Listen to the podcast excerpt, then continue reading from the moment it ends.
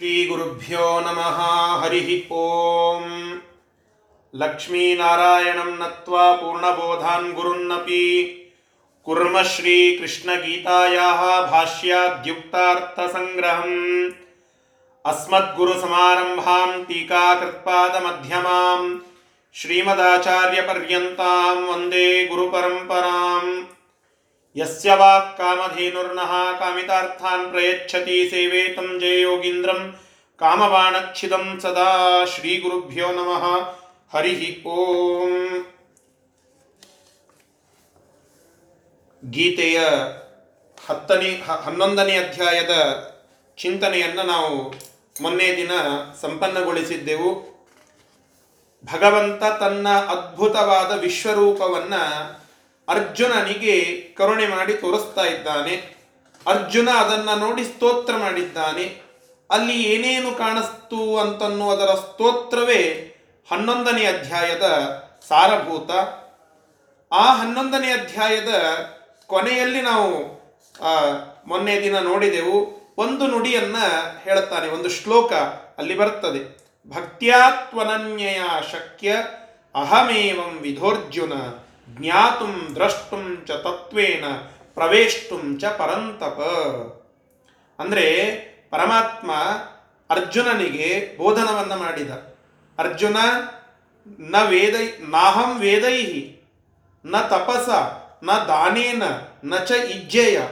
ನಾನು ವೇದಜ್ಞಾನದಿಂದ ಮಾತ್ರ ತಿಳಿಯಲ್ಪಡೋದಿಲ್ಲ. ನಾನು ಕೇವಲ ಪೂಜೆ ಮಾಡೋಣದರಿಂದ ಮಾತ್ರ ಸಿಗೋದಿಲ್ಲ. ನಾನು ಕೇವಲ ದಾನದಿಂದ, ಕೇವಲ ತಪಸ್ಸಿನಿಂದ ನನ್ನನ್ನು ನೋಡಲಿಕ್ಕೆ ಯಾರಿಂದಲೂ ಕೂಡ ಸಾಧ್ಯವಿಲ್ಲ. ಮತ್ತೇನು ಬೇಕು? ಎದರಿಂದ ನೀನು ಕಾಣಿಸ್ತೀಯ ಅಂತ ಕೇಳಿದರೆ ಭಕ್ತಿಯ ತ್ವನನ್ಯಯ ಶಕ್ಯ ಅಹಮೇವಂ ವಿಧೋರ್ಜುನ. ಆ ಭಕ್ತಿಯಿಂದ ಮಾತ್ರ ಅದು ಸಾಧ್ಯ. ಆದ್ದರಿಂದ ಆ ಭಕ್ತಿಯನ್ನ ಪಡೆದುಕೊಳ್ಳಬೇಕು ಒಬ್ಬ ಸಾಧಕನಾದಂಥವನು. ಅದರಿಂದ ಮಾತ್ರ ಅವನಿಗೆ ಶ್ರೇಷ್ಠವಾದಂತಹ ಮೋಕ್ಷ ಸಿಗಲಿಕ್ಕೆ ಸಾಧ್ಯ ಅಂತನ್ನುವ ವಿಚಾರವನ್ನ ಉಪೋದ್ಘಾತ ರೂಪವಾಗಿ ಹಿಂದಿನ ಅಧ್ಯಾಯದ ಕೊನೆಯಲ್ಲಿ ಹೇಳಿದರು. ಎದಕ್ಕೆ ಉಪೋದ್ಘಾತ ಅಂತಂದರೆ ಮುಂದಿನ ಅಧ್ಯಾಯಕ್ಕೆ. ಗೀತೆ ಬಹಳ ಸುಂದರವಾಗಿ ಪೋಣಿಸಲ್ಪಟ್ಟಂತಹ ಒಂದು ಸುಂದರ ಹಾರ.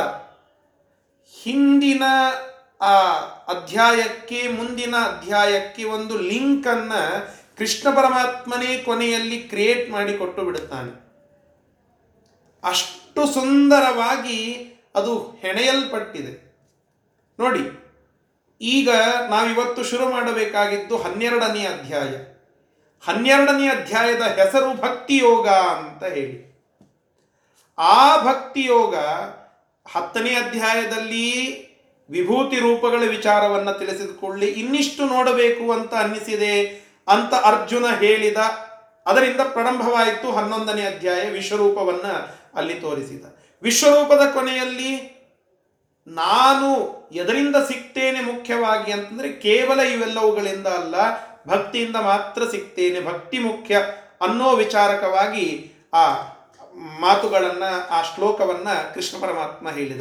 ಅದು ಹನ್ನೆರಡನೇ ಅಧ್ಯಾಯಕ್ಕೆ ಒಂದು ಬುನಾದಿಯನ್ನು ಒದಗಿಸಿಕೊಟ್ಟಿತು ಭಕ್ತಿಯೋಗ. ಈ ಮುಂದೆ ಹೇಳುವಂತಹ ಅಧ್ಯಾಯ ಅದು ಮುಖ್ಯವಾಗಿ ಯದ್ವಿಷಯಕವಾಗಿದೆ ಅಂತಂದರೆ ಭಕ್ತಿ ವಿಚಾರಕವಾಗಿ ಇದೆ. ಭಕ್ತಿ ಅಂದ್ರೆ ಏನು? ಯಾವ ರೀತಿಯಾಗಿ ಭಕ್ತಿಯನ್ನ ಮಾಡಬೇಕು? ಆ ಭಕ್ತಿಯ ಡೆಫಿನೇಷನ್ ಏನು? ಇವೆಲ್ಲದರ ಬಗ್ಗೆ ಒಂದಿಷ್ಟು ಮಾತುಗಳು ಈ ಹನ್ನೆರಡನೇ ಅಧ್ಯಾಯದಲ್ಲಿ ಚರ್ಚಿತವಾಗುವಂತಹದ್ದು. ಆ ಅಧ್ಯಾಯವನ್ನ ಇವತ್ತು ನಾವು ಪ್ರಾರಂಭ ಮಾಡೋಣ. ಪುಟ್ಟ ಅಧ್ಯಾಯ. ಭಾರಿ ಸಣ್ಣದಾದಂತಹ ಇಪ್ಪತ್ತು ಶ್ಲೋಕಗಳಿರುವ ಅಧ್ಯಾಯ. ಆದರೆ ಭಾರೀ ಪ್ರಮುಖವಾದ ಅಧ್ಯಾಯ, ಗೀತೆಯ ಈ ಕೋರ್ ಅಧ್ಯಾಯಗಳು ಅಂತ ಏನಾದರೂ ನಾವು ಪಟ್ಟಿ ಮಾಡಿದರೆ ಅದರಲ್ಲಿ ಬರುವ ಒಂದು ಅಧ್ಯಾಯ, ಈ ಹನ್ನೆರಡನೇ ಅಧ್ಯಾಯ. ಕೆಲವು ಅಧ್ಯಾಯಗಳಿವೆ. ಅವುಗಳು ಸ್ತೋತ್ರ ರೂಪವಾಗಿಯೂ ಉಂಟು. ಎಲ್ಲವೂ ಸ್ತೋತ್ರ ಇಡೀ ಆ ಭಗವದ್ಗೀತೆಯೇ ಅದ್- ಅದ್ಭುತವಾದದ್ದು, ಪವಿತ್ರವಾದದ್ದು. ಅದರಲ್ಲಿಯೇನೆ ನಾವು ಒಂದಿಷ್ಟು ಕೋರ್ ಪಾರ್ಟನ್ನು, ಕ್ರೀಮಿ ಪಾರ್ಟನ್ನು ತೆಗೆದುಕೊಳ್ಳಬೇಕು ಅಂತ ಹೋದರೆ ಬಹಳ ಪ್ರಮುಖವಾದ ವಿಷಯಗಳು, ಸುಂದರ ಶ್ಲೋಕಗಳು ಸಿಗುವಂತಹ, ಆ ಭಕ್ತಿಯ ವಿಚಾರಕವಾಗಿ ಇರುವಂತಹ ಒಂದು ಅಧ್ಯಾಯ, ಅದು ಹನ್ನೆರಡನೆಯ ಅಧ್ಯಾಯ. ಆ ಅಧ್ಯಾಯವನ್ನು, ಭಕ್ತಿಯೋಗ ಅನ್ನುವ ಹನ್ನೆರಡನೇ ದ್ವಾದಶ ಅಧ್ಯಾಯವನ್ನ ಇವತ್ತು ಪ್ರಾರಂಭ ಮಾಡೋಣ. ಅದು ಪ್ರಾರಂಭವಾಗುವಂತಹದ್ದು ಅರ್ಜುನನ ಒಂದು ಪ್ರಶ್ನೆಯ ಮುಖಾಂತರವಾಗಿ. ಏನಾ ಪ್ರಶ್ನೆ? ಅಂತನ್ನೋದು ಈಗ ನೋಡೋಣ ಶ್ರೀ ಗುರುಭ್ಯೋ ನಮಃ ಹರಿ ಓಂ ಅರ್ಜುನ ಉವಾಚ अर्जुन उवाच ಏವಂ ಸತತಯುಕ್ತಾಯೇ एवं सततयुक्ता ये ಭಕ್ತಾಸ್ತ್ವಾಂ ಪರ್ಯುಪಾಸತೆ भक्तास्त्वां पर्युपासते ये ಚಾಪ್ಯಕ್ಷರಮೌ ವ್ಯಕ್ತಂ ये ये चाप्यक्षरमव्यक्तम् ತೇಷಾಂ ಕೇ ಯೋಗವಿತ್ತಮಾಃ तेषां के योगवित्तमाः ಅರ್ಜುನ ಉವಾಚ ಮೊದಲಿಗೆ ಸಾಮಾನ್ಯ ಅರ್ಥವನ್ನು ನೋಡೋಣ ಮತ್ತೆ ಮುಂದೆ ವಿಶೇಷ ಚಿಂತನೆಯನ್ನು ಮಾಡಲಿಕ್ಕೆ ಬರುತ್ತದೆ ಅರ್ಜುನ ಉವಾಚ ಅರ್ಜುನ ಇಲ್ಲಿ ಕೇಳ್ತಾ ಇದ್ದಾನೆ ಹೇಳ್ತಾ ಇದ್ದಾನೆ ತನ್ನ ಮಾತುಗಳನ್ನು ಏನಂತ ಏ ಭಕ್ತಾಹ ಯಾವ ಈ ಭಕ್ತರು ಎಂಥವರವರು ಸತತ ಯುಕ್ತಾ ಸತತ ಸಂತತವಾಗಿ ಎಲ್ಲ ಕಾಲದಲ್ಲಿಯೂ ಕೂಡ ಯುಕ್ತಾಹ, ಯುಕ್ತರಾಗಿದ್ದಾರೆ. ಎದರಿಂದ ಅಂತಂದರೆ ಧ್ಯಾನ ಅನ್ನುವಂತಹ ಮುಖ್ಯ, ಆ, ಯೋಗದಿಂದ ಯುಕ್ತರಾಗ್ತಾರೆ. ಅಂದರೆ ಸದಾಕಾಲ ಧ್ಯಾನದಲ್ಲಿ ತೊಡಗುವಂತಹ ಅದ್ಭುತ ಭಕ್ತರು.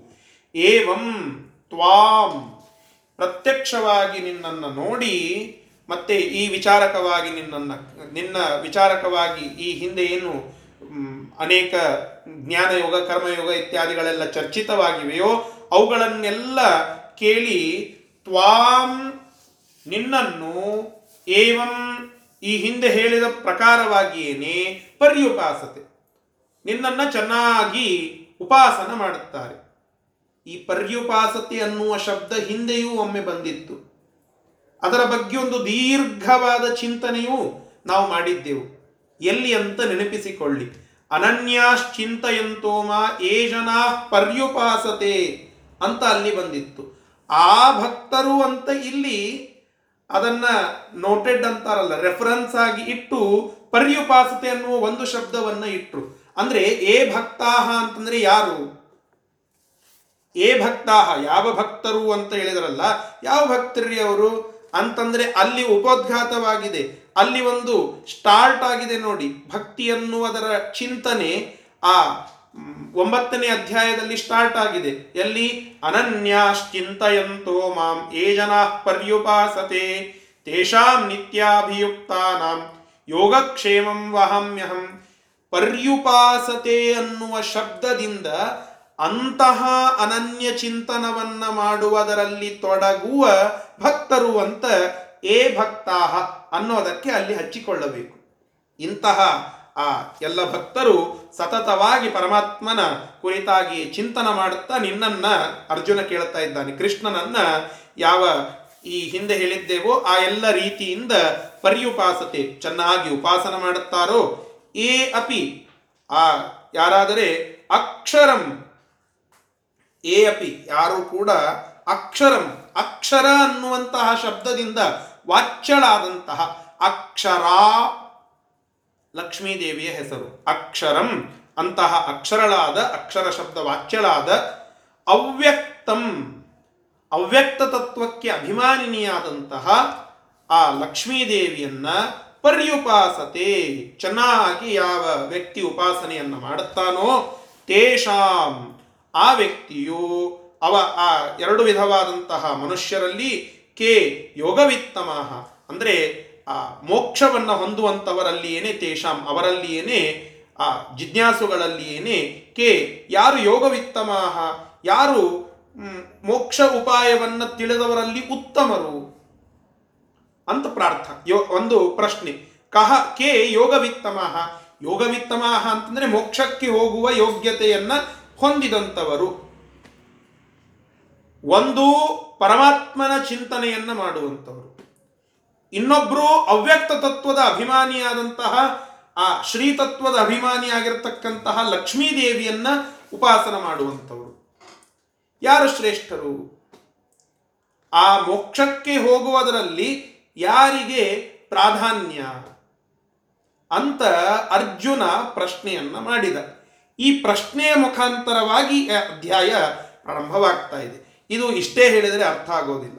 ಸ್ವಲ್ಪ ಇದಕ್ಕೆ ಹಿನ್ನೆಲೆಯನ್ನ ನಮಗೆ ರಾಯರು ಒದಗಿಸಿಕೊಡುತ್ತಾರೆ ವಿವೃತಿ ಅನ್ನುವ ಗ್ರಂಥದಲ್ಲಿ. ಏನು ಹೇಳುತ್ತಾರೆ ನೋಡಿ, ಬಹಳ ಸುಂದರವಾಗಿ ಒಂದು ಪೂರ್ವ ಪಕ್ಷವನ್ನ ಕ್ರಿಯೇಟ್ ಮಾಡಿ ಕೊಡುತ್ತಾರೆ ನಮಗೆ. ಏನು? ನೋಡಿ, ವಿವೃತಿಕಾರರು ಹೇಳುತ್ತಾರೆ, ವೇದದಲ್ಲಿ ಎರಡು ಮಾತುಗಳಿವೆ. ವೇದದಲ್ಲಿ ಎರಡು ಮಾತುಗಳಿವೆ. ಏನಂತ ಹೇಳಿ? ಒಂದು ತಮೇವಂ ವಿದ್ವಾನ್ ಅಂತ ಹೇಳಿ ತೈತ್ತರಿಯ ಉಪನಿಷತ್ ಅರಣ್ಯಕದಲ್ಲಿ ಬರುವಂತಹ ಮಾತು. ಅದೇನಿದೆ ಅಂತ ಹೇಳುತ್ತೇನೆ ನೋಡಿ. ತಮೇವಂ ವಿದ್ವಾನ್ ಅಮೃತ ಇಹ ಭವತಿ ನಾಣ್ಯ ಪಂಥ ಅಯನಾಯ ವಿದ್ಯತೆ ಅಂತ ಹೇಳಿ. ಅಂದ್ರೆ ಆ ಪರಮಾತ್ಮನ ಮಹಿಮೆಗಳನ್ನು ಚೆನ್ನಾಗಿ ಅರ್ಥ ಮಾಡಿಕೊಂಡಂಥವನಾಗಿ ಯಾವ ವ್ಯಕ್ತಿಯು ಆ ಜ್ಞಾನವನ್ನು ಪಡಿತಾನೋ ಆ ಜ್ಞಾನದಿಂದಲೇನೆ ಮೋಕ್ಷ. ಆ ಪರಮಾತ್ಮನ ಕುರಿತಾದ ಜ್ಞಾನದಿಂದಲೇ ಮೋಕ್ಷ ನಾಣ್ಯ ಪಂಥಾಯನಾಯ ವಿದ್ಯತೆ. ಬೇರೆ ಯಾವ ಹಾದಿಯೂ ಕೂಡ ಇಲ್ಲ ಮೋಕ್ಷಕ್ಕಾಗಿ. ಪರಮಾತ್ಮನನ್ನೇ ಚೆನ್ನಾಗಿ ಭಜಿಸಬೇಕು, ಆರಾಧಿಸಬೇಕು, ಅವನನ್ನು ಅರ್ಥ ಮಾಡಿಕೊಳ್ಳಬೇಕು. ಅಂತ ಒಂದು ಕಡೆಗೆ ಬರ್ತದೆ. ಇನ್ನ ಒಂದು ಕಡೆಗೆ ವೇದದಲ್ಲಿ ಒಂದು ಪಾಠ ಉಂಟು. ಏನಂತ? ಶ್ರಿಯಂವಸಾನ ಅಮೃತತ್ವ ಮಾಯನ್ ಭವಂತಿ ಸತ್ಯ ಸಮಿತಾಮಿ ತದ್ರೌ. ವೇದದ ಮಾತಿದು. ಇಲ್ಲಿ ಏನು ಹೇಳುತ್ತಾರೆ? ಲಕ್ಷ್ಮೀದೇವಿಯನ್ನು ಯಾರು ಚೆನ್ನಾಗಿ ತಿಳಿದುಕೊಳ್ಳುತ್ತಾರೋ ಅಂತಹ ವ್ಯಕ್ತಿ ಅವನು ಮೋಕ್ಷವನ್ನ ಪಡಿತಾನೆ ವೇದದ ಮಾತು. ಒಂದು ಕಡೆಗೆ ತೈತ್ತರೀಯ ಉಪನಿಷತ್ತು ಅನ್ನುವಂತಹದ್ದರಲ್ಲಿ, ಆ ಅರಣ್ಯಕದಲ್ಲಿ, ವೇದದ ಭಾಗದಲ್ಲಿ ಬರುವಂತಹ ಮಾತು ತಮೇವಂ ವಿದ್ವಾನ್ ಅಂತ ಹೇಳಿ ಆ ಮಾತೇನು ಹೇಳುತ್ತದೆ? ಪರಮಾತ್ಮನನ್ನ ಯಾರು ಅನನ್ಯವಾಗಿ ಭಜಿಸ್ತಾರೋ ಅವರಿಗೆ ಮೋಕ್ಷ ಅಂತ ಒಂದು ಕಡೆಗೆ ಇದೆ. ಇನ್ನೊಂದು ಕಡೆಗೆ ಏನಿದೆ? ಲಕ್ಷ್ಮೀ ದೇವಿಯನ್ನ ಯಾರು ಚೆನ್ನಾಗಿ ಭಜಿಸ್ತಾರೋ ಅವರಿಗೆ ಮೋಕ್ಷ ಅಂತ ಇದೆ. ಅದಕ್ಕೆ ಅರ್ಜುನ ಪ್ರಶ್ನೆ ಮಾಡ್ತಾ ಇದ್ದಾನೆ. ಈ ಹಿನ್ನೆಲೆಯನ್ನು ಇಟ್ಟುಕೊಂಡು ಈಗ ಆ ಶ್ಲೋಕವನ್ನು ನೋಡಿ. ಏವಂ ಸತತ ಯುಕ್ತ ಏ ಭಕ್ತಾ ತ್ವಾಂ ಪರ್ಯುಪಾಸತೆ. ಯಾವ ವ್ಯಕ್ತಿ, ಯಾವ ಭಕ್ತ ನಿನ್ನನ್ನು ಚೆನ್ನಾಗಿ ನೀನು ಹೇಳಿದ ಧ್ಯಾನಾದಿ ರೀತಿಗಳಲ್ಲಿ ಅದನ್ನು ತಿಳಿದುಕೊಂಡು ಅದನ್ನೇ ಚಿಂತನ ಮಾಡುತ್ತಾ ನಿನ್ನ ಚಿಂತನದಲ್ಲಿಯೇನೇ ಸದಾಕಾಲ ತೊಡಗುವವ. ಇದು ಫಸ್ಟ್ ಟೈಪ್ ಇನ್ನೊಂದು ಟೈಪ್ ಇದೆ ವೇದದಲ್ಲಿ ಹೇಳಿದ್ದು. ಏನು? ಶ್ರೀ ತತ್ವಕ್ಕೆ ಅಭಿಮಾನಿಯಾಗಿರ್ತಕ್ಕಂತಹ ಅವ್ಯಕ್ತ ತತ್ವ ಅಂದ್ರೆ ಪ್ರಕೃತಿ, ಪ್ರಧಾನ. ಆ ಶ್ರೀ ತತ್ವ ಅಂತ ಇವೆ ಅದಕ್ಕೆ. ಆ ಮೂಲ ಪ್ರಕೃತಿಯಿಂದಲೇನೆ ಮಹತ್ತತ್ವ ಅದರಿಂದ ಅಹಂಕಾರ ತತ್ವ ಹೀಗೆ ಬೆಳೆದು ಬಂದದ್ದು. ಆ ಮೂಲವಾಗಿರ್ತಕ್ಕಂತಹ ಪ್ರಕೃತಿಗೆ ಮುಖ್ಯ ಅಭಿಮಾನಿ ಯಾರು ಅಂತಂದರೆ ಮಹಾಲಕ್ಷ್ಮಿ, ಶ್ರೀದೇವಿ, ಲಕ್ಷ್ಮೀದೇವಿ. ಆ ಲಕ್ಷ್ಮೀದೇವಿಯನ್ನು ಯಾರು ಚೆನ್ನಾಗಿ ತಿಳಿದುಕೊಳ್ಳುತ್ತಾರೋ ಅವರಿಗೆ ಮೋಕ್ಷ ಅಂತ ಇನ್ನೊಂದು ಕಡೆಗೆ ಇದೆ. ಇವರಿಬ್ಬರಲ್ಲಿ ಯೋಗವಿತ್ತಮಾಹಕ್ಕೆ ಇವರಿಬ್ಬರಲ್ಲಿ ತೇಷಾಂ, ಇವರಿಬ್ಬರಲ್ಲಿ ಯೋಗವಿತ್ತಮಾಹಕ್ಕೆ ಯಾರು ಯೋಗವಿತ್ತಮರು? ಯಾರು ಶ್ರೇಷ್ಠರು? ಮುಕ್ತಿಯ ಉಪಾಯವನ್ನ ಚೆನ್ನಾಗಿ ಬಲ್ಲಂತವರು ಯಾರು? ಅಂತ ಒಂದು ಪ್ರಶ್ನೆಯನ್ನ ಅರ್ಜುನ ಮಾಡ್ತಾ ಇದ್ದಾನೆ. ಇಷ್ಟು ಪ್ರಶ್ನೆ. ಇಲ್ಲಿ ಒಂದಿಷ್ಟು ಸ್ವಾರಸ್ಯಗಳನ್ನು ಕೂಡ ತಿಳಿಸ್ತಾರೆ. ಅಲ್ರಿ ಲಕ್ಷ್ಮೀ ದೇವಿಯನ್ನೇ ಯಾಕೆ ಹೇಳಿದರು? ಬ್ರಹ್ಮಾದಿ ದೇವತೆಗಳನ್ನು ಕೂಡ ತೆಗೆದುಕೊಳ್ಳಬಹುದಾಗಿತ್ತಲ್ಲ ಅಂತ ಕೇಳಿದರೆ, ಅದಕ್ಕೆ ಬರೀತಾರೆ ಇಲ್ಲಿ ಅಕ್ಷರಂ ಅಂತ ಅದನ್ನು ಸೂಚನೆ ಮಾಡುತ್ತಾರಂತೆ. ಅಂದ್ರೆ ಈ ಹಿಂದೆ ಅದನ್ನು ಖಂಡನ ಮಾಡಿ ಬಿಟ್ಟಿದ್ದಾರೆ. ಬ್ರಹ್ಮಾದಿ ದೇವತೆಗಳು, ಇತರ ದೇವತೆಗಳು, ಈ ಹರಿಯಿಂದ ಇತರರಾದ ದೇವತೆಗಳಲ್ಲಿ ಕ್ಷರತ್ವ ಉಂಟು, ಆ ಒಂದು ದೋಷ ಉಂಟು. ನಾಶವಾಗುವಂತಹ ಒಂದು ದೋಷ ಉಂಟು. ಅವರೆಲ್ಲ ಕ್ಷರರು. ಆದರೆ ಲಕ್ಷ್ಮೀದೇವಿ ಅಕ್ಷರಳು. ಚತುಷ್ಕಪರ್ದ ಯುವತಿ ಸುಪೇಶ ಘೃತ ಪ್ರತೀಕ ವಯುನಾನಿವಸ್ತೆ ವೇದದ ಮಾತುಂಟು.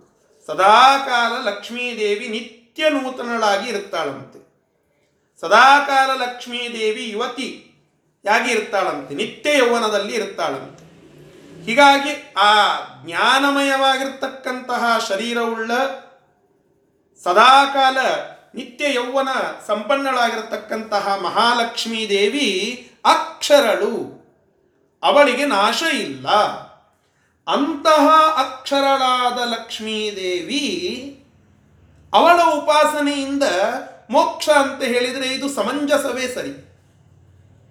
ನೀವೇನು ಹೇಳುತ್ತೀರಿ ಬ್ರಹ್ಮಾದಿ ದೇವತೆಗಳು ಅಂತ ಹೇಳಿದರೆ ಏ ಇಲ್ಲ, ಅವರು ಕ್ಷರರು. ಅಂದರೆ ಅವರ, ಅವರಿಗೂ ನಾಶ ಉಂಟು. ಯಾವುದೋ ಒಂದು ರೀತಿಯಾದಂತಹ ನಾಶ. ಅಂತಹ ನಾಶ ಅವರಿಗೆ ಇರೋದರಿಂದ ಅಥವಾ ಅವರು ಸಂಪೂರ್ಣರಲ್ಲರಾದ್ದರಿಂದ, ಕ್ಷರರು ಆದ್ದರಿಂದ, ಆ ಕ್ಷರತ್ವ ಅವರಲ್ಲಿ ಇರೋಣದರಿಂದ ಅವರಿಗೆ ಅವರನ್ನ ಉಪಾಸನ ಮಾಡಿದರೆ ಶಾಶ್ವತವಾದಂತಹ ಸುಖ ಅಥವಾ ಮೋಕ್ಷ ಅದು ಸಿಗೋದಿಲ್ಲ. ಯಾಕೆ? ಅವರು ಕ್ಷರರು ಆದ್ದರಿಂದ. ಹೀಗೆ ಒಂದು ನಾವು ಕಾರಣವನ್ನು ತಿಳಿಬಹುದು. ಆದರೆ ಇಲ್ಲಿ ಆ ಕಾರಣ ಇಲ್ಲ. ಯಾಕೆ? ಅಕ್ಷರಂ ಅಂತ ಬರೆದಿದ್ದಾರೆ. ನೋಡಿ, ಆ ಪದಗಳ ಪೋಣಿಸುವಿಕೆ ಹೇಗಿದೆ. ಅಕ್ಷರಂ ಅಂತ ಯಾಕೆ ಹೇಳಿದರು ಅಂತಂದ್ರೆ, ನೀವು ಬ್ರಹ್ಮಾದಿಗಳಿಗೆ ಅಂತೂ ಕ್ವಶನ್ನೇ ಮಾಡಲಿಕ್ಕೆ ಹೋಗಬೇಡ್ರಿ. ಬ್ರಹ್ಮಾದಿಗಳಿಗಂತೂ ಸಾಧ್ಯ ಇಲ್ಲ. ಯಾಕೆ? ಶಾಶ್ವತವಾದ ಸುಖವನ್ನು ಕೊಡಲಿಕ್ಕೆ ಕ್ಷರರಾದ ಬ್ರಹ್ಮಾದಿಗಳಿಂದ ಸಾಧ್ಯವಿಲ್ಲ. ಇನ್ನು ಅಕ್ಷರಳು, ಕ್ಷರತ್ವ ಅಂತೂ ಅಲ್ಲಿಲ್ಲ. ಬ್ರಹ್ಮಾದಿಗಳಿಗೆ ಆಗದೇ ಇದ್ದುವಂತಹ ಒಂದು ಕಾರ್ಯ ಲಕ್ಷ್ಮೀದೇವಿಯಿಂದ ಸಾಧ್ಯವಾಗಬಹುದು.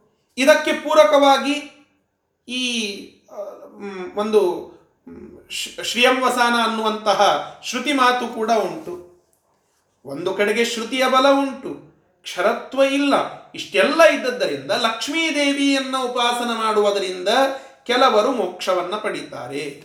ಇನ್ನು ಕೆಲವರು ನಿನ್ನನ್ನ ಉಪಾಸನ ಮಾಡೋದರಿಂದ ಮೋಕ್ಷವನ್ನ ಪಡೀತಾರೆ. ಹೀಗೆ ಹೇಳಿದರೆ ಒಂದಿಷ್ಟು ತೊಂದರೆಗಳಾಗ್ತವೆ. ಇವರಿಬ್ಬರಲ್ಲಿ ಯಾರು ಶ್ರೇಷ್ಠರು ಅಂತ ಕೇಳಿದರೆ, ಒಂದೇದ್ದು ಲಕ್ಷ್ಮೀದೇವಿಯನ್ನೂ ಉಪಾಸನ ಮಾಡಿಬಿಟ್ರೆ ಅದರಿಂದಲೂ ಕೂಡ ಮೋಕ್ಷ ಅಂತ ಹೇಳಿದರೆ, ಈ ಹಿಂದೆ ನೀನೇ ಕೆಲವು ಕಡೆಗೆ ಹೇಳಿದ್ದೀಯ. ನನ್ನ ಭಕ್ತರಿಗೆ ಮಾತ್ರ ಮೋಕ್ಷ ಅಂತ ಹೇಳಿ. ಆ ಸ್ಟೇಟ್ಮೆಂಟ್ ರಾಂಗ್ ಆಯ್ತಲ್ಲ ಈಗ. ಏಳನೇ ಅಧ್ಯಾಯದಲ್ಲಿ ಆ ಮಾತು ಬರ್ತದೆ ಅಂತವತ್ತು ಫಲಂ ತೇಷಾಂ ತದ್ಭವತ್ಯಲ್ಪ ಮೇಧಸಾಂ ದೇವಾನ್ ದೇವಯಜೋ ಯಾಂತಿ ಮದ್ಭಕ್ತ ಯಾಂತಿ ಮಾಮಪಿ ಉಳಿದ ದೇವತೆಗಳನ್ನ, ಅನ್ಯ ದೇವತೆಗಳನ್ನು ಪೂಜಿಸುವಂತವರಿಗೆ ಅನ್ಯ ದೇವತೆಗಳೇ ಸಿಗ್ತಾರೆ. ಅವರ ಲೋಕಗಳು ಸಿಗ್ತವೆ. ಅದು ಶಾಶ್ವತವಾದ ಸುಖವಲ್ಲ. ಮದ್ಭಕ್ತ ಯಾಂತಿ ಮಾಮಪಿ ಯಾರು ನನ್ನನ್ನ ಪೂಜಿಸ್ತಾರೋ, ಯಾರು ನನ್ನ ಅನನ್ಯ ಭಕ್ತನಾಗಿ ಇದ್ದಾನೋ ಅಂತಹ ವ್ಯಕ್ತಿಗೆ ನಾನೇ ಸಿಗ್ತೇನೆ ಅರ್ಥಾತ್ ನನ್ನ ಲೋಕ ಸಿಗ್ತದೆ ಅರ್ಥಾತ್ ಶಾಶ್ವತವಾದ ಸುಖ ಮೋಕ್ಷ ಸಿಗ್ತದೆ. ಅಂತ ಈ ಹಿಂದೆ ನೀನೇ ಹೇಳಿದ್ದೀಯ. ಕೃಷ್ಣ ಪರಮಾತ್ಮ ನಿನ್ನ ಮಾತು ಸುಳ್ಳಾದೀತು. ಈ ರೀತಿಯಾಗಿ ನೀನು ಆ, ಲಕ್ಷ್ಮೀದೇವಿ ಅಥವಾ ನಿನ್ನದು ಈ ಇವರಿಬ್ಬರಲ್ಲಿ ಯಾರನ್ನ ಪೂಜೆ ಮಾಡಿದರೆ ಅಥವಾ ಇವರಿಬ್ಬರನ್ನ ಪೂಜೆ ಮಾಡಿ ಮೋಕ್ಷವನ್ನು ಪಡೆಯುವಂಥವರಲ್ಲಿ ಯಾರು ಶ್ರೇಷ್ಠರು ಅಂತ ಪ್ರಶ್ನೆ ಬಂದರೆ ಈ ರೀತಿಯಾಗಿ ಒಂದು ಸಮಂಜಸವಾದಂತಹ ಪೂರ್ವಪಕ್ಷವನ್ನು ಅಥವಾ ಒಂದು ಪ್ರಶ್ನೆಯನ್ನ ಅಥವಾ ಒಂದು ಸಂದೇಹ ಅಂತ ಇಟ್ಟುಕೊಳ್ಳಿ. ಆ ಸಂದೇಹವನ್ನ ಎತ್ತಿ ಅರ್ಜುನ ಪ್ರಶ್ನೆಯನ್ನ ಮಾಡಿದ. ಆ ಪ್ರಶ್ನೆಗೆ ಉತ್ತರ ರೂಪವಾಗಿ ಮುಂದೊಂದಿಷ್ಟು ಶ್ಲೋಕಗಳಲ್ಲಿ ಆ ಪರಮಾತ್ಮ ಇದಕ್ಕೆ ಉತ್ತರವನ್ನ ಕೊಡುತ್ತಾನೆ. ಏನಂತ ಕೊಡುತ್ತಾನೆ? ಎರಡನೆಯ ಶ್ಲೋಕದಲ್ಲಿ ಉಂಟು. ಇಷ್ಟು ಪೂರ್ವ ಪಕ್ಷ ನೋಡಿ, ಸಂದೇಹ ಎಷ್ಟು ಚೆನ್ನಾಗಿ ವಿವರಣೆ ಮಾಡುತ್ತಾರೆ. ಇದು ಆ ಟಿಪ್ಪಣಿಕಾರರನ್ನ ನಾವು ನೆನೆಸಬೇಕು. ಆ ಟಿಪ್ಪಣಿಕಾರರು ಇಲ್ಲದೇ ಇದ್ದಿದ್ರೆ ಈ ತೇಷಾಂ ಅನ್ನುವ ಶಬ್ದದ ಅರ್ಥವೇ ಗೊತ್ತಾಗ್ತಾ ಇದ್ದಿದ್ದಿಲ್ಲ. ತೇಷಾಂ, ಇವರಿಬ್ಬರಲ್ಲಿ, ಯಾರಿಬ್ಬರಲ್ಲಿ ಯಾಕೆ ಸಂದೇಹ ಬಂತು? ಇದನ್ನ ನಿರೂಪಣ ಮಾಡಬೇಕು ಅಂತಂದ್ರೆ, ಇವತ್ತು ಉತ್ತರಾರಾಧನೆ ಟೀಕಾಕೃತ್ಪಾದರದ್ದು, ಅವರು ಹಾಕಿಕೊಟ್ಟ ಪದ್ಧತಿಯಲ್ಲಿ ಆ ಟೀಕಾಕೃತ್ಪಾದರು ಬರೆದ ಟೀಕಾ ಗ್ರಂಥಗಳಿಂದ ಮುಂದೆ ಹೋಗಿ ಅದರ ವ್ಯಾಖ್ಯಾನದ ರೂಪವಾಗಿ ಬರುವ ಟಿಪ್ಪಣಿಗಳು, ಆ ಟೀಕಾ ಟಿಪ್ಪಣಿಗಳು ಇಲ್ಲದೇ ಇದ್ದರೆ, ಬಿಜಾಪುರದಲ್ಲಿ ಸುಮ್ಮನೆ ಒಂದು ಸ್ವಲ್ಪ ಮಧ್ಯ ಒಂದಿಷ್ಟು ಮಾತುಗಳನ್ನು ಹೇಳುತ್ತೇನೆ, ಒಂದು ವಿಚಾರವನ್ನು ಹೇಳುತ್ತೇನೆ. ಬಿಜಾಪುರದಲ್ಲಿ ಸಾಹಿತ್ಯ ಪರಿಷತ್ತಿನಿಂದ ಕರ್ನಾ ಕರ್ನಾಟಕ ಸಾಹಿತ್ಯ ಪರಿಷತ್, ಕನ್ನಡ ಸಾಹಿತ್ಯ ಪರಿಷತ್ತಿನಿಂದ ಒಂದು ದೊಡ್ಡದಾದಂತಹ, ಆ, ಉತ್ಸವ ಆಗಿತ್ತು. ಆ ಸಂದರ್ಭದಲ್ಲಿ ಆ ಸಮ್ಮೇಳನ ಆಗಿತ್ತು. ಕನ್ನಡ ಸಾಹಿತ್ಯ ಸಮ್ಮೇಳನ. ಆ ಸಮ್ಮೇಳನದಲ್ಲಿ ಒಬ್ಬರು ಅಧ್ಯಕ್ಷತೆಯನ್ನು ವಹಿಸಿ ಒಂದಿಷ್ಟು ಮಾತುಗಳನ್ನು ಆಡಿದ್ರು. ಆ ಮಾತುಗಳಲ್ಲಿ ಅವರು, ಆ ಒಬ್ಬ ಕವಿ, ಒಬ್ಬ ಸಾಹಿತಿ, ಅವರು ಬುದ್ಧಿಜೀವಿ, ಅಂದರೆ ಸೋ ಕಾಲ್ಡ್ ಆಗಿ ಬುದ್ಧಿಜೀವಿಗಳವರು. ತಾವು ತಮ್ಮ ಶ್ರೇಷ್ಠ, ತಾವೇ ಶ್ರೇಷ್ಠರು ಅಂತನ್ನುವಂತಹ ಭಾವನೆಯನ್ನು ಉಳ್ಳವರು ಮತ್ತು ಮಧ್ವಾಚಾರ್ಯರನ್ನು ದ್ವೇಷ ಮಾಡುವಂಥವ್ರು. ಅವರೇನಂತ ಕೇಳಿದರು, ಏನ್ರಿ ಈ ಮನುವಾದಿಗಳು ಮಧ್ವರ ಶಾಸ್ತ್ರವನ್ನು ಒಪ್ಪುವಂಥವರು ಯಾರಿದ್ದಾರಲ್ಲ, ಅವರೊಳಗೆ ಅವರ ಶಿಷ್ಯರೇ ಅವರನ್ನು ಟೀಕಾ ಮಾಡ್ಯಾರ. ನಿಮಗೆ ಗೊತ್ತೇನೋ ಅವರಲ್ಲಿಗೊಬ್ಬರು ಟೀಕಾ ಮಾಡಲಿಕ್ಕೆ ಭಾರಿ ಪ್ರಸಿದ್ಧರಿದ್ದಾರಂತ ಹೇಳಿ ಟೀಕಾಚಾರ್ಯರು ಅಂತ ಅವರನ್ನು ಕರೆದಿದ್ದಾರೆ. ಆ ವ್ಯಕ್ತಿ ಹೇಳಿದಂತೆ, ಟೀಕಾಚಾರ್ಯರು ಅಂತ ಕರೆದ್ರೆ ಟೀಕೆ ಅಂತಂದ್ರೆ ಏನು? ಅವರನ್ನ ದೂಷಣ ಮಾಡ್ಯಾರ, ಟೀಕಾ ಮಾಡ್ಯಾರ. ಶ್ರೀಮದಾಚಾರ್ಯರು ಬರೆದಿರುವ ಆ ಸರ್ವಮೂಲ ಗ್ರಂಥಗಳಲ್ಲಿ ಏನ್ ತಪ್ಪವ ಅನ್ನೋದಕ್ಕ ಟೀಕಾ ಮಾಡಿ ಬರೆದಿದ್ದಾರೆ. ಟೀಕಾ ಅಂದ್ರೆ ಕ್ರಿಟಿಸಿಸಮ್ ಅಂತ ಅವನ ತಲೆಯಲ್ಲಿ. ಟೀಕಾ ಅಂದ್ರೆ ಕ್ರಿಟಿಸಿಸಮ್ ಅಲ್ಲ, ಇದು ಟೀಕಾ, ಇದು ಟಿಪ್ಪಣಿ. ಒಂದು ಮಾತನ್ನ ಶ್ರೀಮದಾಚಾರ್ಯರು ಆಡಿದರೆ, ಒಂದು ಮಾತನ್ನ ವೇದವ್ಯಾಸ ದೇವರು ಮಾತನಾಡಿದ್ದಾರೆ, ಆ ಮಾತಿನ ಹಿನ್ನೆಲೆಯನ್ನು ಚೆನ್ನಾಗಿ ಅರ್ಥ ಮಾಡುವಂತೆ, ಅರ್ಥ ವಿವರಿಸುವಂತೆ, ಅದಕ್ಕೆ ಮತ್ತೊಂದು ಆಕ್ಷೇಪ ಬರದಂತೆ ಸೂಕ್ಷ್ಮವಾಗಿ ಗ್ರಹಣ ಮಾಡಿ ತಿಳಿಸಿಕೊಡೋದೇ ಟೀಕಾ. ಆ ವ್ಯಕ್ತಿ ಹುಚ್ಚ ತಿಳಿದಂತೆ ಕ್ರಿಟಿಸಿಸಂ ಅಲ್ಲ. ಕನ್ನಡದ ಟೀಕೆ ಅದಲ್ಲ. ಟೀಕಾಕೃತ್ಪಾದರು ಅಂದ್ರೆ ಟೀಕಾ ಗ್ರಂಥಗಳು ಅಂತಂದ್ರೆ ವ್ಯಾಖ್ಯಾನ ಅಂತ ಅರ್ಥ. ಆ ಪ್ರಸಂಗಕ್ಕೆ ಆ ವಿಷಯವನ್ನ ಹೇಳಿದೆ. ಟೀಕೆ ಅಂದ್ರೆ ಏನು ಅಂತ ನಮಗೆಲ್ಲ ಗೊತ್ತಿರಬೇಕು. ಟೀಕಾ ಟಿಪ್ಪಣಿ ಮಾಡ್ತಾರ್ರಿ ಅವರು ಅಂತ ಕನ್ನಡದಲ್ಲಿ ನಾವು ಬಳಸಿದಂತೆ ಸಂಸ್ಕೃತದಲ್ಲಿ ಆ ಟೀಕಾ ಟಿಪ್ಪಣಿ ಅಲ್ಲ. ಟೀಕಾ ಟಿಪ್ಪಣಿ ಅಂದ್ರೆ ವ್ಯಾಖ್ಯಾನ. ರಾಯರೇನು ಬರೆದಿದ್ದಾರಲ್ಲ ಅದು ಟಿಪ್ಪಣಿ. ಟೀಕಾಕೃತ್ಪಾದರು ಏನು ಬರೆದಿದ್ದಾರಲ್ಲ ಅದು ಟೀಕೆ. ಪದ್ಮನಾಭ ತೀರ್ಥರೇನು ಬರೆದಿದ್ದಾರಲ್ಲ ಅದು ಟೀಕೆ. ಇಂತಹ ಆ ಟೀಕೆ ಮತ್ತು ಟಿಪ್ಪಣಿ ಇಲ್ಲದೆ ಈ ಮಾತುಗಳನ್ನು ಅರ್ಥ ಮಾಡಿಕೊಳ್ಳಲಿಕ್ಕೆ ಸಾಧ್ಯ ಇಲ್ಲ. ಅದನ್ನ ಹೇಳಲಿಕ್ಕೆ ಬಂದೆ. ಈ ಪ್ರಕಾರವಾಗಿ ಒಂದು ಸಂದೇಹ ಅರ್ಜುನನದ್ದು. ಆ ಅರ್ಜುನನ ಸಂದೇಹವನ್ನ ಇಲ್ಲಿ ಸೂಕ್ಷ್ಮವಾಗಿ ನಿರೂಪಣ ಮಾಡಿದರು ವಿವೃತಿಕಾರರು. ಇದಕ್ಕೆ ಪ್ರಶ್ನೆಗೆ ಉತ್ತರ ರೂಪವಾಗಿ ಭಗವಂತನ ಮಾತು ಬಂತು ನೋಡಿ. ಎರಡನೆಯ ಶ್ಲೋಕ. श्री भगवान उवाच। श्री भगवान उवाच। मय्यावेश्य मनो एमाम् मय्यावेश्य मनो एमाम् नित्ययुक्ता उपासते। नित्ययुक्ता उपासते। श्रद्धया परयोपेता। श्रद्धया पर परयोपेता। ते मे युक्ततमा मताः ते मे युक्त ನೋಡಿ, ಅಲ್ಲಿ ಭಗವಾನ್ ಉವಾಚ, ಭಗವಂತ ಈ ಮಾತನ್ನ ಕೇಳಿ ಉತ್ತರವನ್ನ ಹೇಳುತ್ತಾ ಇದ್ದಾನೆ. ಏನಂತ? ಏ, ಮೊದಲಿಗೆ ಒಂದಿಷ್ಟು ಮಾತುಗಳನ್ನ ಆಡಿ ಅದಕ್ಕೆ ಉತ್ತರವನ್ನ ದೀರ್ಘವಾಗಿ ಕೊಡ್ತಾನೆ ನಾಲ್ಕೈದು ಶ್ಲೋಕಗಳಲ್ಲಿ ಕೃಷ್ಣ ಪರಮಾತ್ಮ. ಏ, ಯಾರು? ಮಯಿ ಮನಃ ಆವೇಶ್ಯ. ಮಯಿ ನನ್ನಲ್ಲಿ ಕೃಷ್ಣನಲ್ಲಿ ಮನಃ ಆವೇಶ್ಯ. ಮನಸ್ಸನ್ನ ಇಟ್ಟಂತವರಾಗಿ, ನೆಟ್ಟಂತವರಾಗಿ ನಿತ್ಯಯುಕ್ತಾಹ. ನಿತ್ ಯುಕ್ತಾಹ ಅಂತಂದ್ರೆ ಧ್ಯಾನದಿಂದ ಯುಕ್ತರಾದಂಥವರು. ನಿರಂತರವಾಗಿ ಧ್ಯಾನ ರೂಪದಲ್ಲಿ, ಧ್ಯಾನ ರೂಪವಾದಂತಹ ಕರ್ಮದಲ್ಲಿ ತೊಡಗಿದಂಥವರಾಗಿ ಮಾಂ ಪರಯ ಶ್ರದ್ಧಯ ಉಪೇತಾಹ. ನನ್ನನ್ನ ಪರಯ, ನಾನೇ ಶ್ರೇಷ್ಠ ಅಂತ ಹೇಳಿ. ಪರ ಅಂತಂದ್ರೆ ಸರ್ವೋತ್ತಮತ್ವೇನ. ನನ್ನನ್ನ ಸರ್ವೋತ್ತಮತ್ವೇನ ಶ್ರದ್ಧೆಯ ಆಸ್ತಿಕ್ಯವಾದಂತಹ ಬುದ್ಧಿಯಿಂದ, ಶ್ರದ್ಧಾದಿಂದ ಉಪೇತಾಹ ಕೂಡಿದಂಥವರಾಗಿ ಉಪಾಸತೆ ಉಪಾಸನವನ್ನು ಮಾಡುತ್ತಾರೋ, ತೇ ಅವರು ಯುಕ್ತತಮಾಹ ಇತಿ. ನೋಡಿ, ಎಷ್ಟು ಸೂಕ್ಷ್ಮವಾಗಿ ಕೃಷ್ಣ ಪರಮಾತ್ಮ ಎಷ್ಟು ಸುಂದರವಾಗಿ ಉತ್ತರವನ್ನು ಕೊಡುತ್ತಾನೆ. ಎಲ್ಲೂ ತಪ್ಪಾಯಿತು ಅಥವಾ ಒಂದ್ ಏನೋ ವಿಚಾರವನ್ನ ಹೇಳಲಿಕ್ಕೆ ಹೋಗಿ ಮತ್ತೊಂದು ಕಡೆಗೆ ಹೋಗಿಲ್ಲ, ವಿಷಯಾಂತರ ಮಾಡಲಿಲ್ಲ. ನೋಡಿ, ಮೊದಲಿಗೆ ಪ್ರಶ್ನೆ ಏನಿತ್ತು? ಕೇ ತೇಷಾಂ ಕೇ ಯೋಗ ವಿತ್ತಮಾಹ ಒಂದನೆಯ ಶ್ಲೋಕದ ಕೊನೆಯ ಪಾದವನ್ನು ನೋಡಿ. ತೇಷಾಂ ಕೇ ಯೋಗವಿತ್ತಮಾಹ? ಆ ಇಬ್ಬರ ಮಧ್ಯದಲ್ಲಿ ಯಾರು ಮೋಕ್ಷದ ಉಪಾಯವನ್ನ ಚೆನ್ನಾಗಿ ಬಲ್ಲವರು? ಪ್ರಶ್ನೆ. ಇಲ್ಲಿ ಎಷ್ಟು ಸುಂದರ ಉಪಾಸ ಆ ಉತ್ತರ ನೋಡಿ. ಯಾರು ನನ್ನನ್ನು ಚೆನ್ನಾಗಿ ತಿಳಿದವರು, ನನ್ನನ್ನು ಪರಯ ಉತ್ತಮತ್ವೇನ ಸ್ತೋತ್ರ ಮಾಡುತ್ತಾರೋ, ಶ್ರದ್ಧಯ ಶ್ರದ್ಧಾದಿಂದ ಉಪಾಸನ ಮಾಡುತ್ತಾರೋ, ತೇ ಯುಕ್ತತಮಾಹ ಇತಿ. ಅವರೇ ಇದಕ್ಕೆ ಯೋಗ್ಯರು. ಅಂದ್ರೆ ಮೋಕ್ಷದ ಉಪಾಯವನ್ನ ಹೆಚ್ಚಾಗಿ ಬಲ್ಲವರು ಯಾರು? ಪರಮಾತ್ಮನನ್ನ ಉಪಾಸನ ಮಾಡುವಂಥವ್ರು. ಪ್ರಶ್ನೆ, ಉತ್ತರ. ಇದರ ನಂತರ ಅದನ್ನು ಜಸ್ಟಿಫೈ ಮಾಡೋದು ಇದು ಪರಮಾತ್ಮನ ಪದ್ಧತಿ. ಕೃಷ್ಣ ಪರಮಾತ್ಮ ಹಾಕಿಕೊಟ್ಟ ಪದ್ಧತಿ. ಇದೇ ಪದ್ಧತಿಯನ್ನ ಶ್ರೀಮದಾಚಾರ್ಯರು ತಮ್ಮ ಶಾಸ್ತ್ರಗಳಲ್ಲಿ ತೋರಿಸಿಕೊಡುತ್ತಾರೆ. ಒಂದು ಪ್ರಶ್ನೆ ಬರ್ತದೆ. ಆ ಪ್ರಶ್ನೆಗೆ ಮೊಟ್ಟ ಮೊದಲಿಗೊಂದು ಉತ್ತರವನ್ನು ಕೊಟ್ಟು ಬಿಡುತ್ತಾರೆ.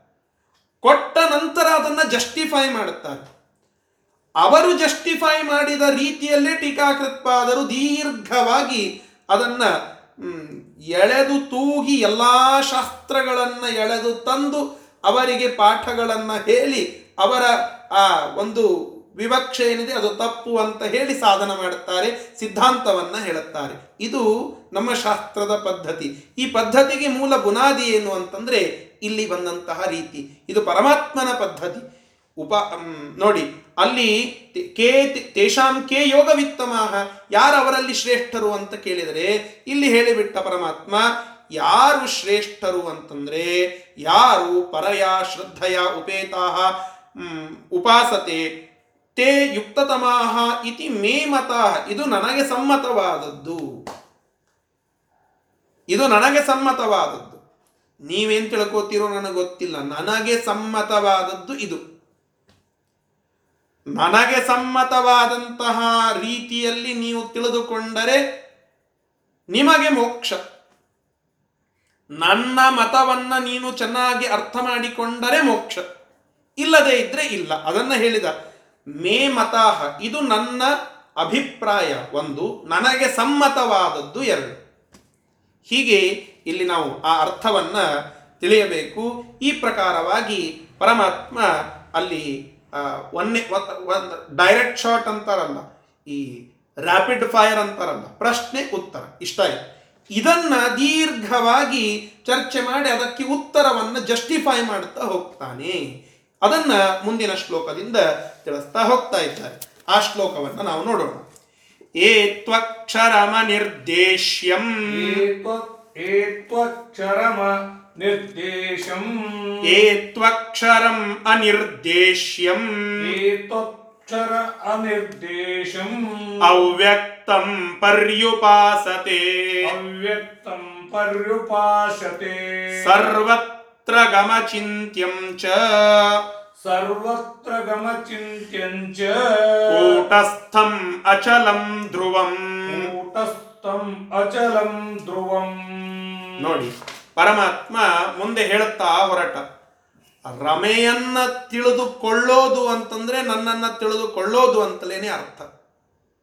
ಕೇವಲ ರಮಾದೇವಿಯನ್ನ ಮಾತ್ರ ಅರ್ಥ ಮಾಡಿಕೊಂಡು ಅವಳನ್ನಷ್ಟೇ ಸ್ತೋತ್ರ ಮಾಡ್ತಾ ಹೋದರೆ ನಾನು ಸಿಗೋದಿಲ್ಲ. ಇವುಗಳನ್ನೆಲ್ಲ ಮುಂದೆ ಮೂರು ಶ್ಲೋಕಗಳಲ್ಲಿ ತಿಳಿಸ್ತಾ ಹೊರಟಿದ್ದಾನೆ. ಇದರ ಮೂಲಕ ಭಕ್ತಿಯೋಗ, ಭಕ್ತಿಯ ವಿಚಾರಕ್ಕೇನೆ ಡೈರೆಕ್ಟ್ ಎಂಟ್ರಿಯನ್ನು ಕೊಡುತ್ತಾನೆ ಸ್ವಲ್ಪ ಉಪೋದ್ಘಾತದ ವಿಚಾರದಲ್ಲಿ ಇಷ್ಟೆಲ್ಲ ಬರ್ತಾ ಇದೆ. ಅದನ್ನು ನೋಡೋಣ. ಏನು ಹೇಳ್ತಾ ಇದ್ದಾನೆ? ಏತು ಅಕ್ಷರಂ. ಏತು. ಅಕ್ಷರಂ. ಯಾರು? ಅಕ್ಷರ ಶಬ್ದಳ, ಅಕ್ಷರ ಶಬ್ದದಿಂದ ವಾಚ್ಯಳಾಗಿದ್ದಾಳು. ಅಂದ್ರೆ ಅವಿನಾಶಿನಿ ಅನ್ನುವುದಕ್ಕಾಗಿ ಅಕ್ಷರ ಅಕ್ಷರ ಅನ್ನುವ ಶಬ್ದ ಅದರಿಂದ ವಾಚ್ಯಳಾದಂಥವಳು ಲಕ್ಷ್ಮೀದೇವಿ ಮುಖ್ಯ ವಾಚ್ಯತ್ವ ಪರಮಾತ್ಮನಿಗೆ. ಅದರ ನೆಕ್ಸ್ಟ್ ವಾಚ್ಯತ್ವ ಯಾರಿಗೆ ಅಂತಂದರೆ ಲಕ್ಷ್ಮೀದೇವಿಗೆ. ಆ ಲಕ್ಷ್ಮೀದೇವಿಯು ಅವಿನಾಶಿನಿಯಾಗಿರತಕ್ಕಂತಹ ಲಕ್ಷ್ಮೀದೇವಿಯು ಅನಿರ್ದೇಶ್ಯಂ. ಅನಿರ್ದೇಶ್ಯಂ. ಆ ಅತ್ಯಂತ ಸೂಕ್ಷ್ಮವಾದದ್ದಕ್ಕಾಗಿ ನಿರ್ದೇಶ್ಯಂನ ಅಂದರೆ ನಿರ್ದೇಶನ ಮಾಡಲಿಕ್ಕೆ ಅರ್ಹಳಲ್ಲ. ಅಂತಹ ಆ ಅನಿರ್ದೇಶ್ಯಳಾದಂತಹ ಲಕ್ಷ್ಮೀದೇವಿಯು ಮತ್ತು ಅನಿರ್ದೇಶ್ಯ ಅಂತನ್ನೋದಕ್ಕೆ ಇಲ್ಲಿ ಬರೀತಾರೆ. ಸೂಕ್ಷ್ಮಳು ಅನ್ನೋದಕ್ಕಾಗಿ ಅನಿರ್ದೇಶ್ಯಳು ಅಂತ. ಲಕ್ಷ್ಮೀದೇವಿ ಸೂಕ್ಷ್ಮಳಾಗಿ ಇದ್ದಾಳೆ.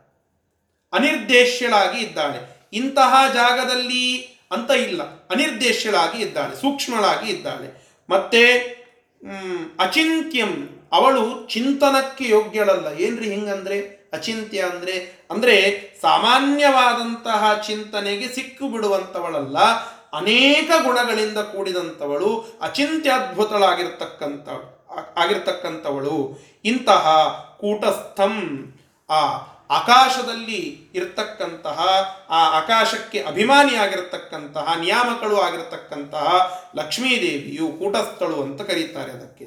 ಅಚಲಂ ಅಚಲಂ ಅಂದರೆ ಆ ತನ್ನ ಸ್ಥಾನದಿಂದ ಹೊಳ್ಳಾಡದೆ ಇರತಕ್ಕಂಥವಳು. ಅಂದರೆ ಈಗ ವಾಯುದೇವರ ಪೋಸ್ಟಿಗೆ ಮತ್ತೆ ಮುಂದೆ ಮತ್ತೊಬ್ಬರು ಬರ್ತಾರೆ. ಬ್ರಹ್ಮದೇವರ ಪೋಸ್ಟಿಗೆ ಮತ್ತೊಬ್ಬರು ಬರ್ತಾರೆ, ಬ್ರಹ್ಮದೇವರು ಮೋಕ್ಷಕ್ಕೆ ಹೋಗ್ತಾರೆ. ಹೀಗೆ ಆಯಾ ಪೋಸ್ಟ್ಗಳಿಗೆ ನಂತರ ನಂತರ ಒಬ್ಬೊಬ್ಬರು ಒಬ್ಬೊಬ್ಬರು ಬರ್ತಾರೆ. ಹಂಗೆ ಲಕ್ಷ್ಮೀದೇವಿ ಪೋಸ್ಟಿಗೆ ಯಾರು ಬರ್ತಾರೆ? ಯಾರೂ ಇಲ್ಲ. ಅಚಳಳು ಅದರಿಂದ ಅಚಲಂ ಅಂತ ಹೇಳುತ್ತಾರೆ. ಸರ್ವತ್ರಗಂ ಎಲ್ಲ ಕಡೆಗೆ ವ್ಯಾಪ್ತಳಾಗಿ ಇರತಕ್ಕಂಥವಳು. ಧ್ರುವಂ. ಸ್ಥಿರವಾಗಿ ಇರುವಂಥವಳು, ವಿಕಾರ ಇಲ್ಲದೆ ಇರತಕ್ಕಂಥವಳು, ಅವ್ಯಕ್ತಂ, ಹೇಳಿದ್ನಲ್ಲ, ಅವ್ಯಕ್ತ ತತ್ವ ಅಂದ್ರೆ ಪ್ರಕೃತಿ ತತ್ವ. ಆ ಅವ್ಯಕ್ತ ತತ್ವಕ್ಕೆ ಅಭಿಮಾನಿಯಾಗಿರ್ತಕ್ಕಂತಹ ಲಕ್ಷ್ಮೀದೇವಿಯು ಇಂದ್ರಿಯ ಗ್ರಾಮಂ. ಗ್ರಾಮ ಅಂದ್ರೆ ಸಮುದಾಯ, ಒಂದು ಗುಂಪು.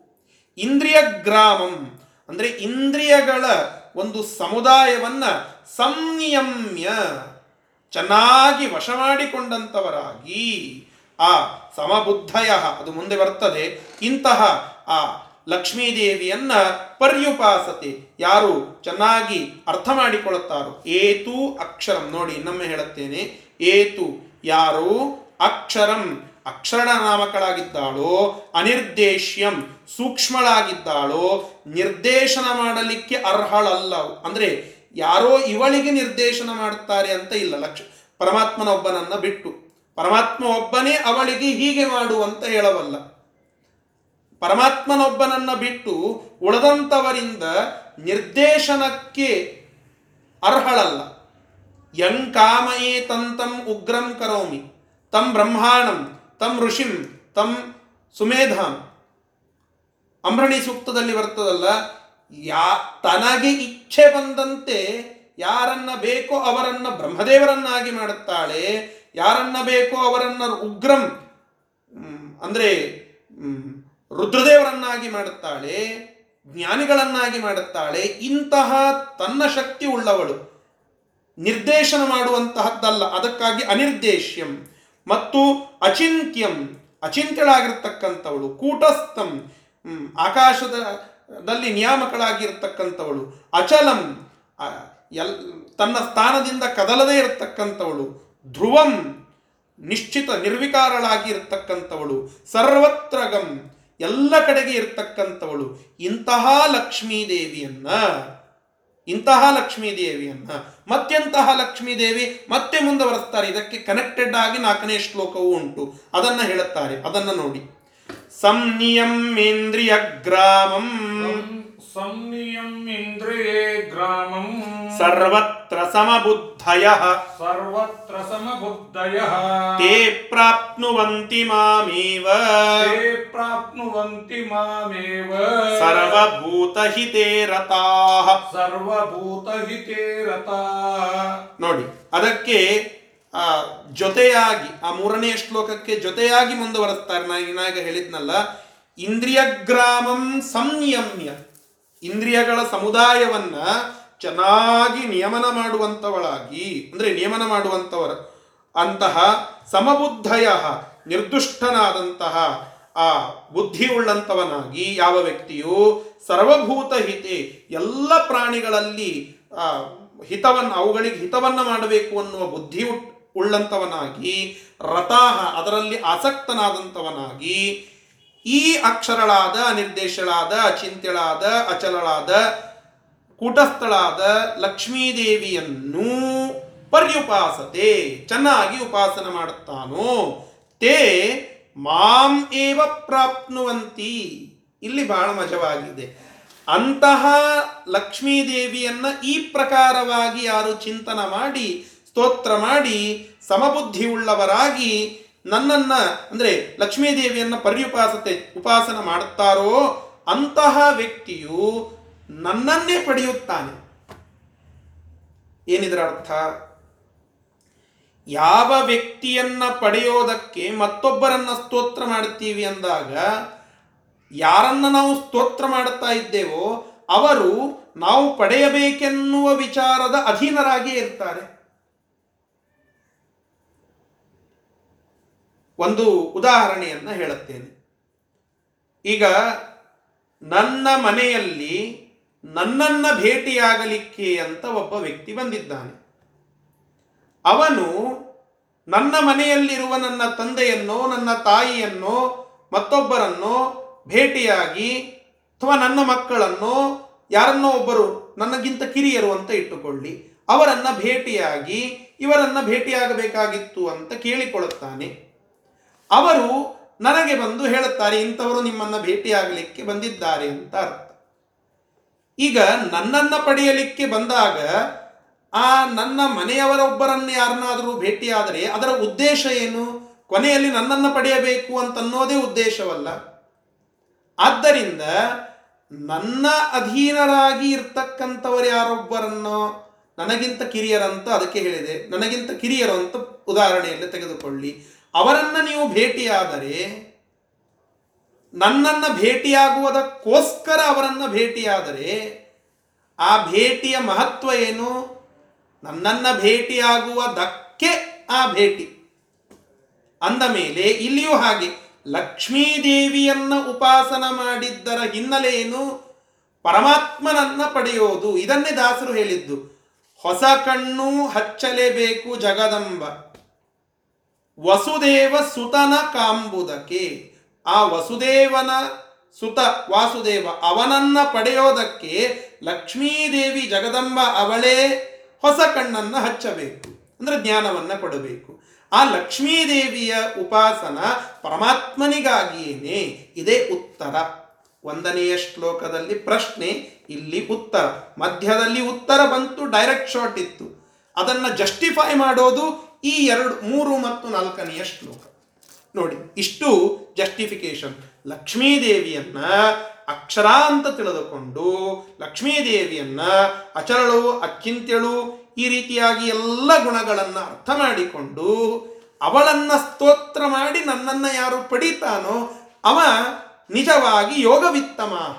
ಅವ ನಿಜವಾಗಿ ಮೋಕ್ಷವನ್ನ ಪಡೆಯುವ ಆ ಯೋಗ್ಯತೆಯನ್ನ ಅಥವಾ ಉಪಾಯಗಳನ್ನು ಬಲ್ಲಂತವನು ಯಾಕೆ ಇದು ಯಾಕೆ ಹೇಳಿದರು ಅಂತಂದ್ರೆ, ಸರ್ವೋತ್ತಮತ್ವೇನ ನನ್ನನ್ನು ತಿಳಿದು ನನ್ನನ್ನು ತಿಳಿಯಬೇಕು ಅಂದರೆ ಜ್ಞಾನ ಕೊಡೋದು ಲಕ್ಷ್ಮೀದೇವಿ ಅನ್ನುವ ಪರಿಜ್ಞಾನವನ್ನ ಹೊಂದಿದಂಥವನಾಗಿ ನನ್ನ ಪರಿವಾರದಲ್ಲಿರುವಂತಹ, ಮುಖ್ಯಳೆನಿಸಿರುವಂತಹ ಲಕ್ಷ್ಮೀದೇವಿಯನ್ನು ಯಾವ ವ್ಯಕ್ತಿ ಸ್ತೋತ್ರ ಮಾಡಿ ತೇ ಮಾಂ ಇವ ಪ್ರಾಪ್ನುವಂತಿ ಯಾರೋ ಕೊನೆಗೆ ನನ್ನನ್ನು ಹೊಂದುತ್ತಾರೋ ಅವನೇ ಶ್ರೇಷ್ಠವಾದ ಯೋಗವಿತ್ತಮ, ಹೀಗೆ ಹಚ್ಚಿಕೊಳ್ಳಬೇಕು ಇಷ್ಟು ಈ ಎರಡು ಶ್ಲೋಕಗಳ ವಿಷಯ. ಈ ಒಂದು ವಿಚಾರಕ್ಕೆ ಒಂದು ಸಣ್ಣ ಫುಲ್ ಸ್ಟಾಪನ್ನು ಇಡೋಣ ಐದನೆಯ ಶ್ಲೋಕವೊಂದನ್ನು ನೋಡೋಣ. ಕ್ಲೇಶೋಧಿಕತರಸ್ತೇಷಾಂ क्लेशोऽधिकतरस्तेषाम् ಅವ್ಯಕ್ತಾಸಕ್ತಚೇತಸಾಂ अव्यक्तासक्तचेतसाम् ಅವ್ಯಕ್ತಾ ಹಿ ಗತಿರ್ದುಃಖಂ अव्यक्ता हि गतिर्दुःखम् ದೇಹವದ್ಭಿರವಾಪ್ಯತೆ ದೇಹವದ್ಭಿರವಾಪ್ಯತೆ ನೋಡಿ. ಅಲ್ರಿ ನಾವು ಲಕ್ಷ್ಮೀದೇವಿಯನ್ನ ಸ್ತೋತ್ರ ಮಾಡುತ್ತೇವೆ ಲಕ್ಷ್ಮೀದೇವಿ ಒಬ್ಬಳನ್ನೇ ಸ್ತೋತ್ರ ಮಾಡ್ತೀವಿ, ಪರಮಾತ್ಮ ಬೇಡ. ಪರಮಾತ್ಮನಿಗೆ ಅಂತ ಲಕ್ಷ್ಮೀದೇವಿಯನ್ನ ಸ್ತೋತ್ರ ಮಾಡಿದರೆ ನೀವು ಹೇಳಿದಂತೆ ಆಯಿತು. ನಿಮ್ಮನ್ನ ಭೇಟಿಯಾಗಲಿಕ್ಕೆ ಬಂದಾಗ ನಿಮ್ಮ ಮನೆಯವರನ್ನ ಭೇಟಿಯಾದರೆ ಹೀಗೆಲ್ಲ ನೀವು ಹೇಳಿದ್ದು ಸರಿಯಾಯಿತು. ನಾವು ಅವರನ್ನೇ ಭೇಟಿಯಾಗಲಿಕ್ಕೆ ಬರುತ್ತೇವೆ. ಅವರನ್ನೇ ಭೇಟಿಯಾಗಲಿಕ್ಕೆ ಬಂದಿದ್ದೇವೆ. ಅಂತ ಕೇಳಿದರೆ ಅದಕ್ಕೆ ಇಲ್ಲಿ ಪರಮಾತ್ಮ ಹೇಳುತ್ತಾನೆ, ಕ್ಲೇಶಾಧಿಕ. ನನ್ನನ್ನ ಪಡೆಯಬೇಕಲ್ಲ ಮುಂದೆ, ಅದಕ್ಕೆ ಕ್ಲೇಶ, ಅದಕ್ಕೆ ತೊಂದರೆ ಆಗ್ತದೆ. ನೋಡಿ ಅವ್ಯಕ್ತಾಸಕ್ತ ಚೇತಸಾಂ ಅವ್ಯಕ್ತಾಸಕ್ತ ಚೇತಸಾಂ ಅವ್ಯಕ್ತಳು ಲಕ್ಷ್ಮೀದೇವಿ. ಅವಳಲ್ಲಿ ಆಸಕ್ತ ಮನಸ್ಸನ್ನ ಹೊಂದಿದ ಜನರು, ತೇಷಾಂ ಅವರಿಗೆ ಅಧಿಕ ತರಹ ಕ್ಲೇಶ, ಅಧಿಕ ತರಹ ಬಹಳಷ್ಟು ಕ್ಲೇಶ ಕಷ್ಟವು ಬರುತ್ತದೆ ಅಂತ ಹಚ್ಕೊಳ್ಳಬೇಕು. ಅವ್ಯಕ್ತ ಗತಿ ಅವ್ಯಕ್ತ ಗತಿ ಆ ಅವ್ಯಕ್ತ ತತ್ವದ ಅಭಿಮಾನಿನಿಯಾಗಿರತಕ್ಕಂತಹ ಲಕ್ಷ್ಮೀದೇವಿಯ ಸ್ವತಂತ್ರೋಪಾಸನೆಯಿಂದ ಗತಿ ಏನು ನನ್ನ ಪ್ರಾಪ್ತಿ ಆಗಬೇಕು, ಆ ಮಾರ್ಗವು ದೇಹವದ್ಭಿಹಿ ದುಃಖಂ ಅಂತಹ ಆ ಪ್ರಾಣಿಗಳಿಂದ ದುಃಖಂ ಆ ದುಃಖ ಬಹಳಷ್ಟು ಅವಾಪ್ಯತೆ ಹೊಂದಲ್ಪಡುತ್ತದೆ. ಅಂದರೆ ಲಕ್ಷ್ಮೀದೇವಿಯನ್ನ ಮಾತ್ರ ಸ್ತೋತ್ರ ಮಾಡುತ್ತಾ ಪರಮಾತ್ಮನ ಸತಿಯವಳು ಪರಮಾತ್ಮನನ್ನ ಪಡೆಯೋದಕ್ಕೆ ಮುಖ್ಯ ಹಾದಿಯವಳು ಅನ್ನುವ ಚಿಂತನೆಯನ್ನ ಬಿಟ್ಟು ಕೇವಲ ಲಕ್ಷ್ಮೀದೇವಿಯನ್ನ ಪಡೆಯಲಿಕ್ಕೆ ಹೋದರೆ ಕ್ಲೇಶಾಧಿಕತರಸ್ತೇಷಾಂ ಅಂತ ಹೇಳಿದರು. ಇಲ್ಲಿ ಒಂದು ಲೌಕಿಕ ವಿಚಾರವನ್ನು ಕೂಡ ತಿಳಿಯೋಣ. ಕೇವಲ ಲೌಕಿಕ ಅಂತಂದರೆ ಲೌಕಿಕದಲ್ಲಿಯೇ ಧಾರ್ಮಿಕ. ಹೀಗೆ ಅರ್ಥ ಮಾಡಿಕೊಳ್ಳಿ. ಏನು ಅಂತಂದರೆ, ಈ ಕೇವಲ ಹಣದ ಆಸೆ ಅಂತ ಇಟ್ಟುಕೊಂಡು ವರಮಹಾಲಕ್ಷ್ಮಿ ವ್ರತವನ್ನು ಮಾಡಿ, ಭಾರೀ ದೊಡ್ಡದಾಗಿ ಲಕ್ಷ್ಮೀದೇವಿಯ ಪೂಜೆಯನ್ನು ಮಾಡಿ, ಆ ಲಕ್ಷ್ಮೀದೇವಿಯನ್ನೆಲ್ಲ ಚೆನ್ನಾಗಿ ಅಲಂಕಾರ ಮಾಡಿರ್ತಾರೆ ದೀಪಾವಳಿ ಅಮಾವಾಸ್ಯ ಬಲಿಪಾಡ್ಯಮೆ ಇತ್ಯಾದಿಗಳಲ್ಲಿ ನೋಡಬೇಕು. ಎಲ್ಲ ಅಂಗಡಿಗಳಲ್ಲಿ ಸುಂದರವಾಗಿ ಆ ಲಕ್ಷ್ಮೀದೇವಿಯ ದೊಡ್ಡದಾಗಿ ಪ್ರತಿಮೆಗಳನ್ನೆಲ್ಲ ಮಾಡಿ, ಎಲ್ಲ ಚಿತ್ರಗಳನ್ನು, ಚಿತ್ರಪಟಗಳನ್ನು ಇಟ್ಟು ಸುಂದರವಾಗಿ ಅದಕ್ಕೆಲ್ಲ ಹೂ ಇತ್ಯಾದಿಗಳನ್ನು ಹಾಕಿ ಭಾರಿ ತಯಾರಿ ಮಾಡಿರುತ್ತಾರೆ. ಆದರೆ ಕೇವಲ ಲಕ್ಷ್ಮೀದೇವಿಯ ಉಪಾಸನೆ ಅಂತ ಅಲ್ಲಿ ತಲೆಯಲ್ಲಿ ಬಂದರೆ, ಏ, ನನಗೆ ಹಣ ಬೇಕಪ್ಪ.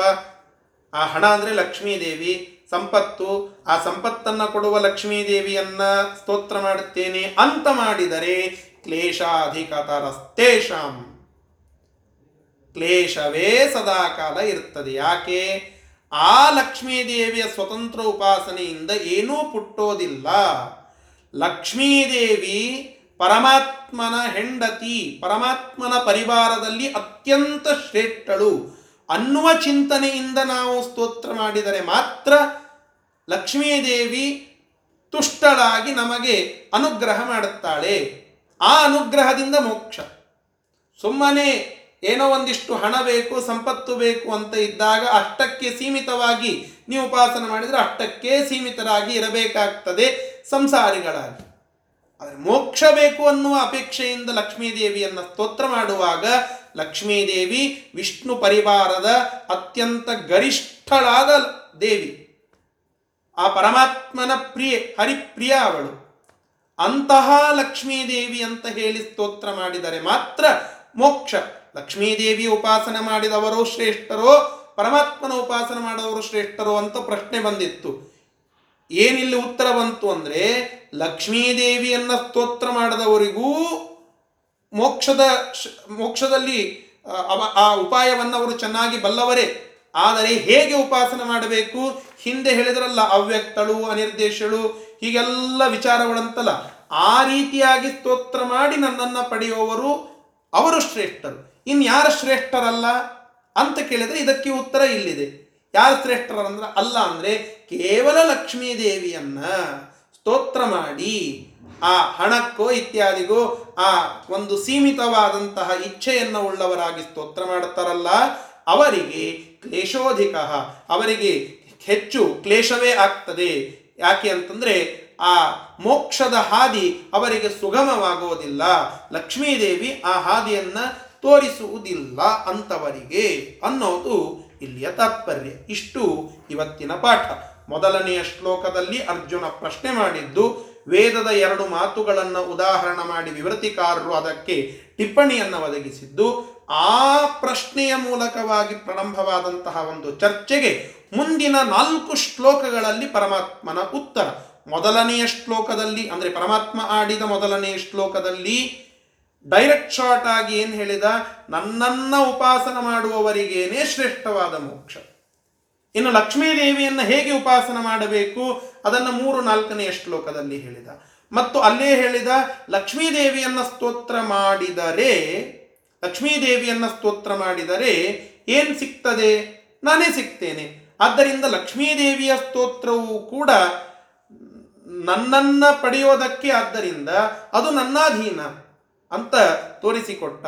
ಮತ್ತು ಕೇವಲ ಲಕ್ಷ್ಮೀದೇವಿಯನ್ನು ಸ್ತೋತ್ರ ಮಾಡಲಿಕ್ಕೆ ಹೋದರೆ ಕ್ಲೇಶಾಧಿಕ ಅಂತನ್ನುವ ಮಾತನ್ನು ಇಷ್ಟು ಹೇಳಿ ಐದು ಶ್ಲೋಕಗಳು ಈ ಅಧ್ಯಾಯದಲ್ಲಿ ಇವತ್ತು ಪ್ರಾರಂಭ ಮಾಡಿದ್ದೇವೆ. ನಾಳೆ ಮತ್ತೆ ಮುಂದಿನ ಶ್ಲೋಕಗಳನ್ನು ತಿಳಿಯೋಣ. ಶ್ರೀಕೃಷ್ಣಾರ್ಪಣಮಸ್ತು. ಹರಯೇ ನಮಃ.